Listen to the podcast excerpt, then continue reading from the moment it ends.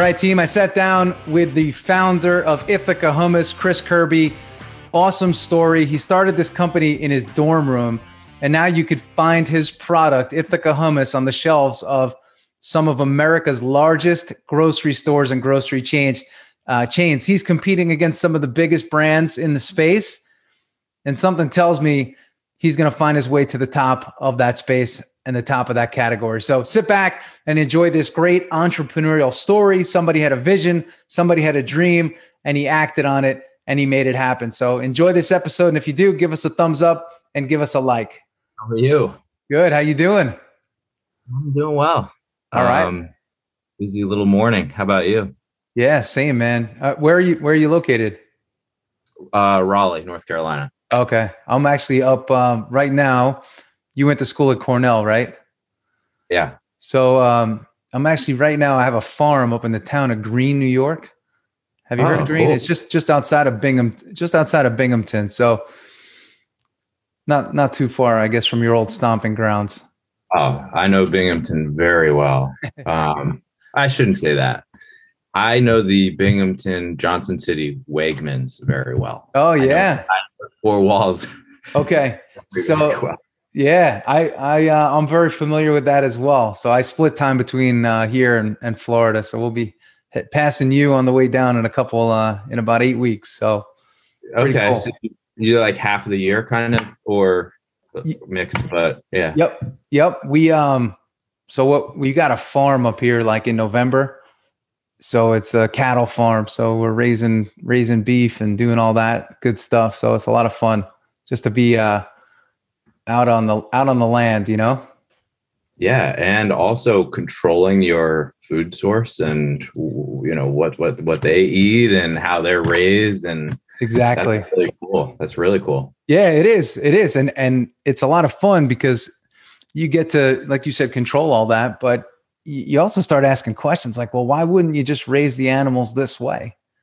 And and it's yeah. the same with all food. And and actually, it's a good segue. And and I this is this show is more of a conversation than anything. Um, I actually came across your uh, your brand not at not at the Wegmans in Johnson City, but down in Florida at, in a Publix. And my wife and I we were doing this uh, fast, and it's called the um, Daniel fast, and we could only eat certain stuff. So for years, and I'm in the field of performance and health and development, and I figured, well, hummus is hummus.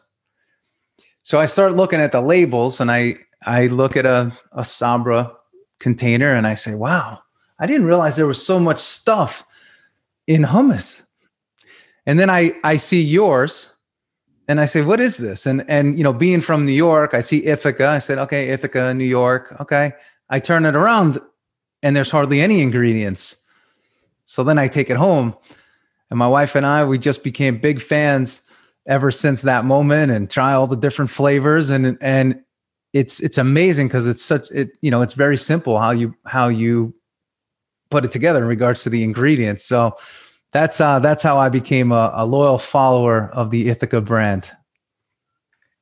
Well uh there is nothing better to, to me than hearing stories like that. And so first of all thank you. And also I think mutually thank you to Publix, right? Because yeah, they have been such an amazing partner to us, and um, we're we're so lucky to be in their stores and doing well in Florida. Um, mm. And uh, look, I mean, what you just said is exactly what we want to hear. It's exactly what I want to hear. I'll start with that. Yeah. But as an extension of that, it's what we want to hear as a brand. Um, it's about you know to me, um, commercializing local and, and localizing commercial. And like, I feel mm-hmm. like there's a lot of work to be done in that space in our food system. And yeah. that's what I'm really passionate about. And uh, it's good to know that that work delivers a result um, that's meaningful to consumers and meaningful to you. So thank you for sharing that. No, you got it. You know, mo- most consumers, because, you know, I coach a lot of athletes and executives on their performance and they don't, you know, they, again, they look at it like, well, hummus uh, or a granola bar, and they just they look at that and they say, okay, it must be good, but they don't oftentimes go the next step to see what is actually what are the ingredients here. So I just found a, great that that you kept it very simple and delivered big time on taste and gave a variety of flavors and you can eat healthy, eat simple and get a good nutritional return on what it is that you're ingesting. Yeah. So Ingredient, ingredients to me, they're like it's it's kind of like it's kind of like having kids, you know. Like you you you you want enough, and maybe some maybe maybe you want none, right? But uh, you want you want enough, but but not too many, because yeah because when you only have a couple, it's easier to manage. You know, our our ingredients, we do have, you know, our, our, our lemon garlic, which is our first. I want to say it has seven or eight ingredients in it. You know, I don't have it memorized, but um, it, that allows us to look at every single one of them. We have a lot of conversations about the difference between canola oil or other vegetable oils, sunflower oil, of which there are different tiers, and the organic oleic sunflower oil that we use in our product and the balance of omega 6s and omega 3s and you know we're able to really dig into those things yeah. and make the right decision on behalf of our community uh, because we don't have 50 ingredients right? It's just we buy one um, uh, uh, sunflower oil and we make sure that it's it's the best one and and it's easy that way. Yeah. And i would think too you know based on the taste based on the um, the effort that you guys put into this and the limited ingredients people appreciate that. They're also willing to pay a few bucks more um, you know for that knowing that here's a company that cares about you know my health and what it is that i'm taking in and they haven't taken the easy way out totally and i think you could the best way to to the, the best way to, to, to, to communicate something like that to a consumer, I feel is, I'm sorry. It's okay. Um, is by showing them, you know, by giving them a reason to believe without you actually having to say that, right? Yeah. And so we've always had the product that delivers and and incites that reaction and gets the word of mouth that really drives our growth. Um, and as we've grown and, and gotten better at what we do, we, we've also gotten better at telling that story, breaking it down a little bit because it's there's a lot there. There's a lot to understand. There's a lot that's gone into the product that we have and developing it. Yeah. And um, you know, so we have to unpack that in bite-sized pieces. Yeah. Chris, how did you get the idea for this, you know, for a hummus company? it, it, you know it didn't start with the product. A lot of times i feel like it does. You know you, you, you an entrepreneur will have a need in their life for something and then they create a solution for that and that's their yeah. business and that works really well. For me it was a little bit more like who am i? What do i have? What what can i bring to the world hmm. um, which i started my career as a chef so food you know yeah as i mentioned before like I've always been interested in taking something that's really good when you go to a restaurant or when you make it at home, mm. but then it, it just falls flat when you buy it from the grocery store. How do you like how do you solve that problem on a commercial level, not hmm. just mm. at the farmers market? You know, like we want yeah. to solve the problem here. And um hummus uh as I when I was going to school at Cornell after my chef career, started to learn about the category and and what a category is and how you look at a category and um, you know it was just not growing as quickly as it I felt like should have been. This is the original plant-based dip, you know. Um, some of the healthiest cultures in in all of human civilization. This has been the center of their plate, and um, I just felt like it, it. I could drive that more. Yeah, solving that quality problem and that freshness problem. And so I started very small at a farmer's market and then, you know, one store at a time kind of have grown from there. Now, now, did you start when you say at a farmer's market? Was it while you were still in school at Cornell or, or when did this journey start for you? So I actually applied to Cornell knowing that I wanted to start a business when I got there. I was 26, okay. finishing an undergraduate bachelor's degree. Okay. So I got to, to, to Ithaca and within the first week I'd been to the farmer's market. I, I was like, you know, if this farmer's market does not have a hummus stand, like I know that, and I got there and I was like frantically looking, like, where is it? I know somebody's gonna yeah. be on. And they didn't have it. and so I, I just got so supercharged, like from that it was like I had been so wor- worried about that, and then I got there, and it and it was like a dream come true. And then I just that energy just took me into it, and uh, yeah, I, I I had a I was the hummus person a month later at the market. Yeah, at, at the Ithaca Farmers Market. At the Ithaca Farmers Market, and then I spent the next two and a half years building the launching it and and finishing my my degree. So I was going to school and, and did it at the same time. Okay, very cool. So I'm I'm guessing like when it came to putting the recipe together, you t- you had the background as a chef. Where you, I mean, was this something you were you were formulating uh, in your you know college uh, apartment or dorm? Yeah, I had a I had a time tested you know battle proven formula for um for hummus. Uh, hummus is one of those foods where it's like noodles, you know, on a little bit of a smaller regional scale, but like every Middle Eastern country kind of has their spin on it. Okay. Through my culinary journey, I found and, and became friends with a lot of a handful of Lebanese people in Washington, D.C. Um, and I, I, found theirs to be the best. It was, yeah. it was lemony. It didn't have as much tahini in it. Mm, yep. And the garlic wasn't roasted. It was fresh and, and, and almost a little um, spicy tasting. Okay loved it always have. It had been on many menus of mine post that but before starting ithaca hummus. And um, so i had the formula and we started with that one flavor. Yeah. See I, I, think it's so cool how you built this too because it's it's very you know it's it's a very organic build. It's saying hey i have an idea for a business. Um, you know i had these experiences with friends. I realized that this category was underserved at my local farmers market. And here i am. I, I take this recipe that I am familiar with and I start just going to a local market and selling it. And then you build velocity off of that. And and what I've seen at the Ithaca Farmers Market, I mean, there's a lot of traffic there. So you you probably spread your brand locally and you know to all the parents of the students that come into town. And I'm guessing is that how it how it started to build? Oh, uh, absolutely. That that farmers market the Ithaca Farmers Market sees 5,000 people on a weekend, you know, when, wow. when, so think about that. You know, you show up somewhere with any product, I don't care what it is, yeah, but especially something that you can taste and it's, it's lights out. If, if it's, if it's good, you're going to have 5,000 people talking about it. And, yeah. um, we had like two solid years of that to start and all of the conversations and learning and consumer community building and and and bonding that comes with that. Yeah.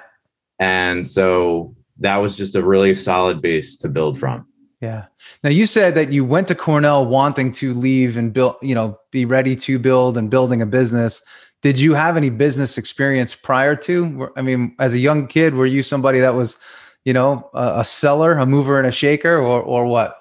Oh yeah, for, for sure. I mean, I think uh, my gr- my grandmother, my mom's mom, outed me when I was probably in the two to three range, and and labeled me as the salesman. And uh, okay, from there it was just like the Beanie Baby craze. I, f- I figured out a way to to to profit a few hundred bucks off of that and buy a boom box and you know okay. cutting lawn or whatever. You know, it was always about how do I make some value and add to put some money in my pocket. And yeah. uh, and I think that's what I, one of the things I liked about culinary and restaurants was that the path to owning my own was very understandable, it was linear. You know? Okay.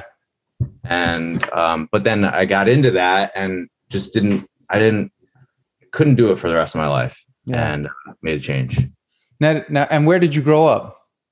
Uh, just outside of Baltimore in Maryland. Okay. Got it. Nice, nice area. Very blue collar area too, right? Oh, uh, I mean, yeah. The town I grew up in is called Linthicum, Maryland. Okay. And I would say per capita, there's just more um, salt of the earth, like worked yeah. hard um, people there than than you would find, and I love that about where I'm from. Is is that near Reisterstown? Is that out that way? Yeah, it's close. It's like 30 minutes uh, west west okay. of where I grew up. Yeah, yep. yeah, yeah. I've, I've seen I've seen it on the map. oh yeah, oh yeah. So, so Chris, for you, so you, you're selling at the market, you're gaining velocity and traction. What what was the pivot point for you where you said, "Hey, we we we have something here. Like we could actually now go bring this to you know to um, you know to retail stores and to grocery." Immediately, I, I, I was as soon as we had product, I was trying to ram it into every place I possibly could so that okay. we could sell as much as possible. So, you know, uh, we would make it uh, uh, at night after school. I would make it at night after school. Okay. The weekends were big because we'd have a Saturday market and a Sunday market. We had a Tuesday market. And um, then the other days during the day when I could, I would go visit shops, wineries, coffee places, mm. little natural the natural foods gro- uh, grocery store in town. And um, within six months, we were probably on about 20 or so shelves. Huh.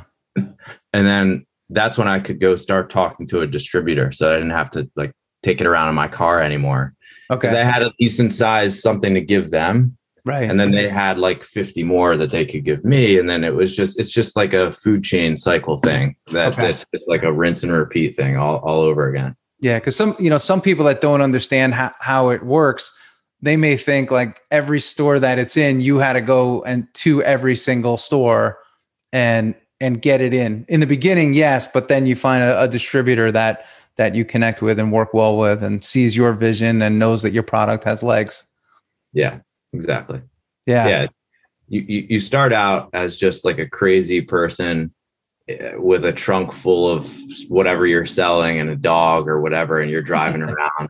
But eventually you can start to plug in to you know the, the systems that have been built in, in whatever the industry is. And for me you know distribution was a big one and yeah. manufacturing eventually became one for us. And you know you just yeah but it was very incremental one, yeah. one time so yeah because you know some people may watch this and and they may be where you were at school and they get caught up in the you know how am i going to do this you know how am i going to finance this and it sounds like you're just saying, hey, just start, just get in it and and keep moving, be passionate, and your product will start to the market will tell you what your product is and uh and the legs that it has. Yep. And and you mentioned financing and and entrepreneurs get caught up on money. They get caught up on money. I mean, because it's easy to do. Yeah. It's an easy excuse, right? The answer is usually sell more. Go sell mm-hmm. more. You know, don't you don't need to you don't need start small be take the small little steps don't bite off more than you can chew and spend a lot of time selling do things that are going to generate revenue yeah you know? Yeah it's interesting that you say that another friend of mine um, happens to be a king down in down in baltimore and kevin plank and he oh, says he says the same thing he said so many people today they're they're worried about financing and raising money that they forget that they should be out selling their product and using that money to gain more velocity behind the product. Yeah, yeah.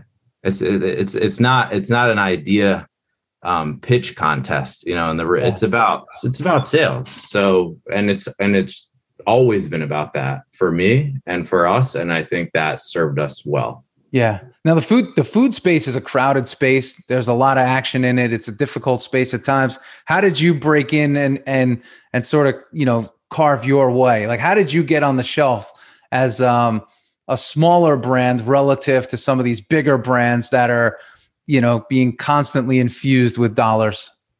I mean, it's like it's like the little stream that turns into a canyon. You know, it it just by focusing on the customers we had and not chasing the ones that we didn't.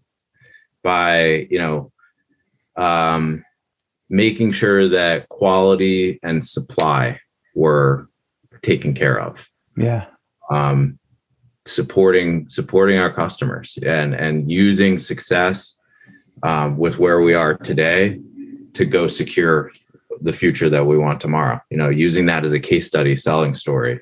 Look at what we're doing in our original store you know and then you go to the next one and you know you, you just start to gain credibility after a while. Yeah. and um, but it does take time. It takes time. That doesn't happen overnight. Yeah, I mean, it's got to you got to be excited to to see your product next to some of the you know so-called bigger bigger players, and that you're you're taking some market share from them. Yeah. And, you know, it's funny. I've, over time, like at the end of the day, I think we probably feel the same way about this. But when it comes to competition, you know, I want to win at all costs, yeah. period. It's yeah. what it's about. Um, but I have evolved my thinking about our competitors and the space and the category. And I've learned that you really have to sell the category first. Okay. You know, um, you do because we want the whole thing to grow. Not we don't want just our piece of the pie. We want to grow the whole pie because okay. then everybody's going to win and more upside for us. So um, it's incredibly humbling to be next to some of these massive conglomerate multinational brands and companies. Um, but I, am excited for the future of the category because I think it, it's really going to solve a lot of challenges that we're going to face yeah. in the future. And when you when you look at your category, are you looking at the category as hummus or are you looking at it as dips and spreads?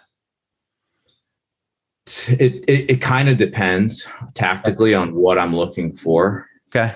More often than not, though, I like to look at at, at hummus. Okay. Dips and spreads, though, would be yeah, we look at that too. Yeah. See, the other thing that I that I appreciate about what your your brand, your product is that it's so niched.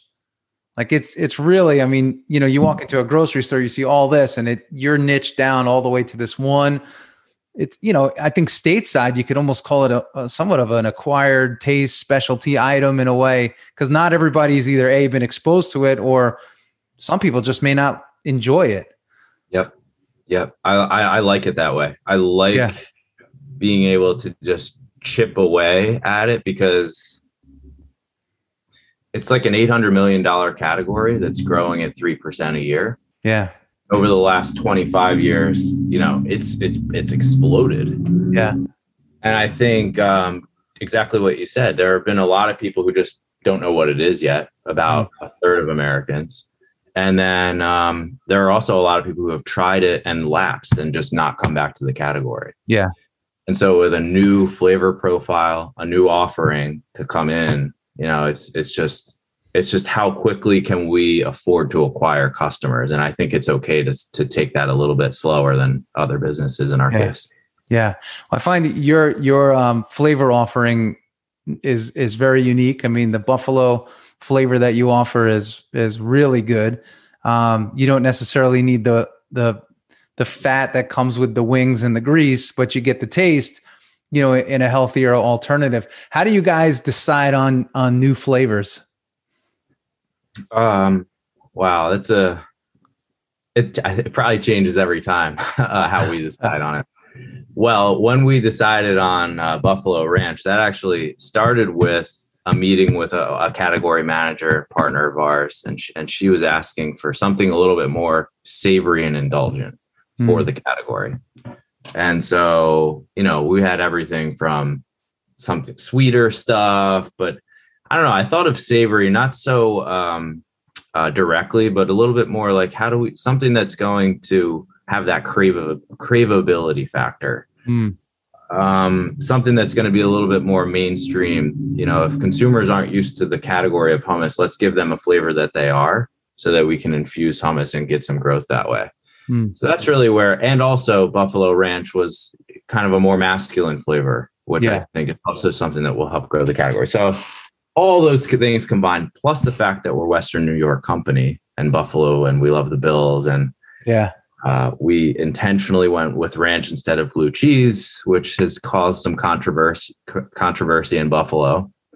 Um, but then once we once we had the idea, we have uh, director of r&d and our chief operating officer very talented in formulations and uh, i said I, I want a hummus that tastes like if i was eating wings and i had my fingers covered in wing sauce and i picked up a celery and i dipped my whole hand in ranch and just put the whole thing in my mouth that's what it should taste like and they nailed it they fucking yeah. i mean it's, yeah. it's exactly that right yeah it, it, it is that because it's um it's like the wings without the wings. Yeah, and, that's and and it, yeah. I mean, I find myself as a, again a, a brand fan buying uh, from the store all the pre-cut celery and just you know dip and go, dip and go. I got to watch how many dips I mean, I have to. You you want me to keep dipping, which I understand. Um, but it's uh, you know it, it's it's fantastic. How how big is the company in terms of employees um, right now? Uh, 11, 11 on the team. Okay, so that's that's amazing too. I mean, because you have pretty strong distribution for only a team of eleven, right? Yeah, we're in nine thousand stores nationwide, and um, we are very lean and yeah.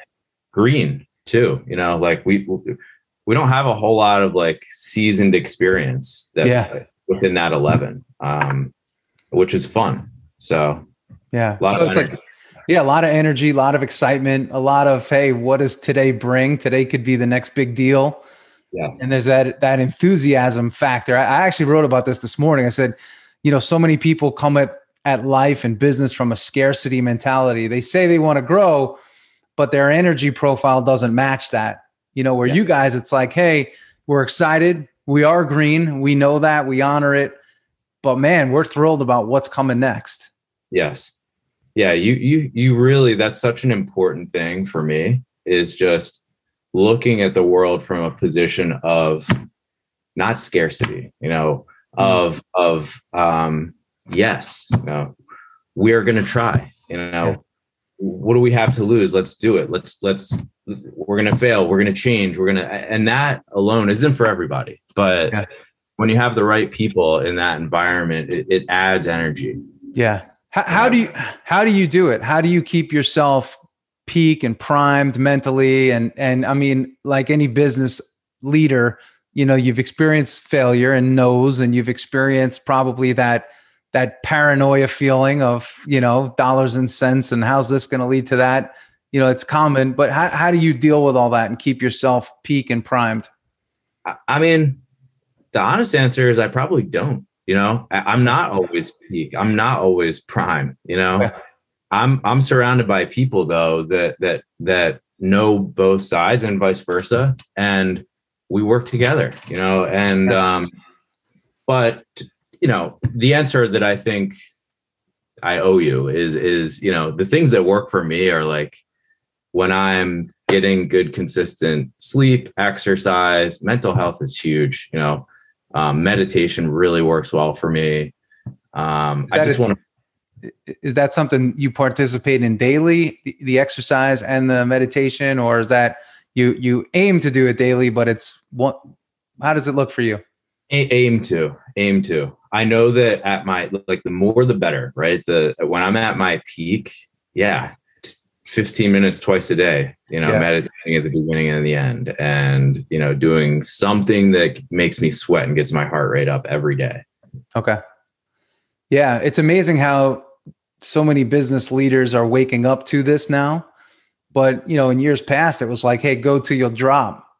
And there's that fine line of building a company and building a great company and making sure that you're along, you know, you're there to enjoy it as you as you build it as opposed to just going so hard and then you fall off and that's it.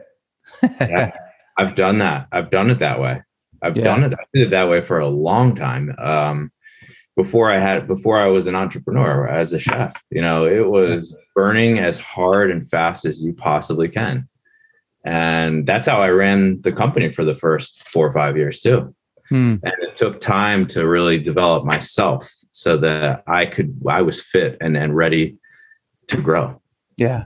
So the company's based out of the Northeast, and you're in the Carolinas. Yeah. How how have you? Is that something that's new? Has it always been like that? Have you always been dispersed, or what? Um. Yeah. I mean, it, no. So I it, it started in Ithaca, and um, for the first three years, it kind of grew there. Then we moved and we partnered with a, a manufacturing company in Rochester, New York called LiDestri Foods. They've actually since become a partner in our business as well. Okay. Um, and we moved the whole company to Rochester. So our headquarters is there. We've got an office um, downtown Rochester, and so that has grown. And and I've been here for in Raleigh for the last three and a half years. Okay. And, and I guess, you know, digitally today, it's easier than ever to, to stay connected. Everybody's experiencing it and dealing with it anyway. Yeah. Well, when I moved down here, it was, we were a team of two. It was me and Frank. And Frank okay. is our chief operating officer. And um, he had like a shoebox office in Rochester, and I had a like co working space here. Okay. And I was selling, and he was taking care of operations. And we did it like that for probably a year with some small help along the way. And um, so it just was built that way, yeah. you know, in current form. That's cool. And how do you how do you go about managing the growth of the company? Because I mean, I'm sure you've seen some pretty sharp accelerations over the years, and um, you know, you don't have the industry experience of 20, 30 years where you've seen this before. How have you? I know you said being green is is an advantage, but how do you manage the growth? Because sometimes your product could just grow at a speed that you may not be ready for, or oftentimes are not ready for. Yeah, um, all team. It's all team. Yeah. It's all 100% team. And so not ready for growth could come from, yeah, quality, um, manufacturing and actually f- and fulfillment, um, cash flow, not being able to finance big orders. You know, those, those are the three big ones that come to mind. And yeah. I would say Frank and his team manage all three of those. And I don't, I don't really have to worry about it. Okay, cool. I love that. I got two more questions for you, and then we're out. What What would you say most excites you about the future of food? The need for thinking outside of the box and coming up with solutions that to problems that we don't quite have yet. Got it. I like it. I, need. We need that. We need that. Have to have it. Yeah, I think you also alluded to this earlier when you said um, sort of taking that local and bringing it to big retail, but still maintaining the local feel. Yep. Yeah, I, I appreciate that. Lastly, I call this the Becoming a Champion show. I, I like to interview champions like you. What does the word champion mean to you? Hmm. Wow. It means being um, the most successful that you can that that you can be at at whatever the thing that you want to be successful is. Yeah. Um, yeah, I think of like gold medals in Olympics, but but also I think more importantly, like if you're if you're happy inside and you're feeling good and you're you know, I feel like that's uh that's probably one of the best champion that you can be, right? Yeah. I mean, that's, I think that's what everybody, I always say everybody's chasing happiness. They find all different alternative routes to get there. But really, it's like, well, if I get this much, you know, money, I'll be happy. Or if I build this brand, I'll be happy. So all I always say all roads lead to the desire for happiness. Right? Yeah. Yes. It's a it's yeah, it's an internal thing. It's an internal thing, not an external thing. Yeah. I think when you realize that distinction between the two, you know, that you, you can't go find happiness, you have the choice of whether, you know, you are or not it makes the road a little different. Makes your 100%. path a bit different. Agreed. It does. You, you just look at things differently. You're looking yeah. for different things. You're looking for think different things that are going to fulfill you, you know? Yeah.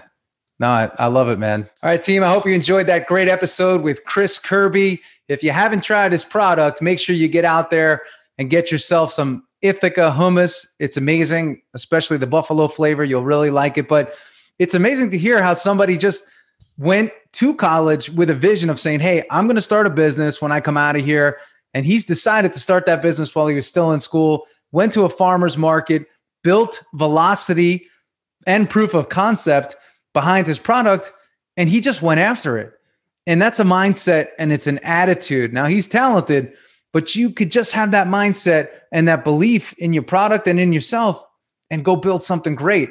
So that's what we want from you. Go out there and build something great make it happen, and don't stop until you get what you want. This is Coach Dana Cavalea, and I hope you enjoyed today's episode of the Becoming a Champion show. We have more to come.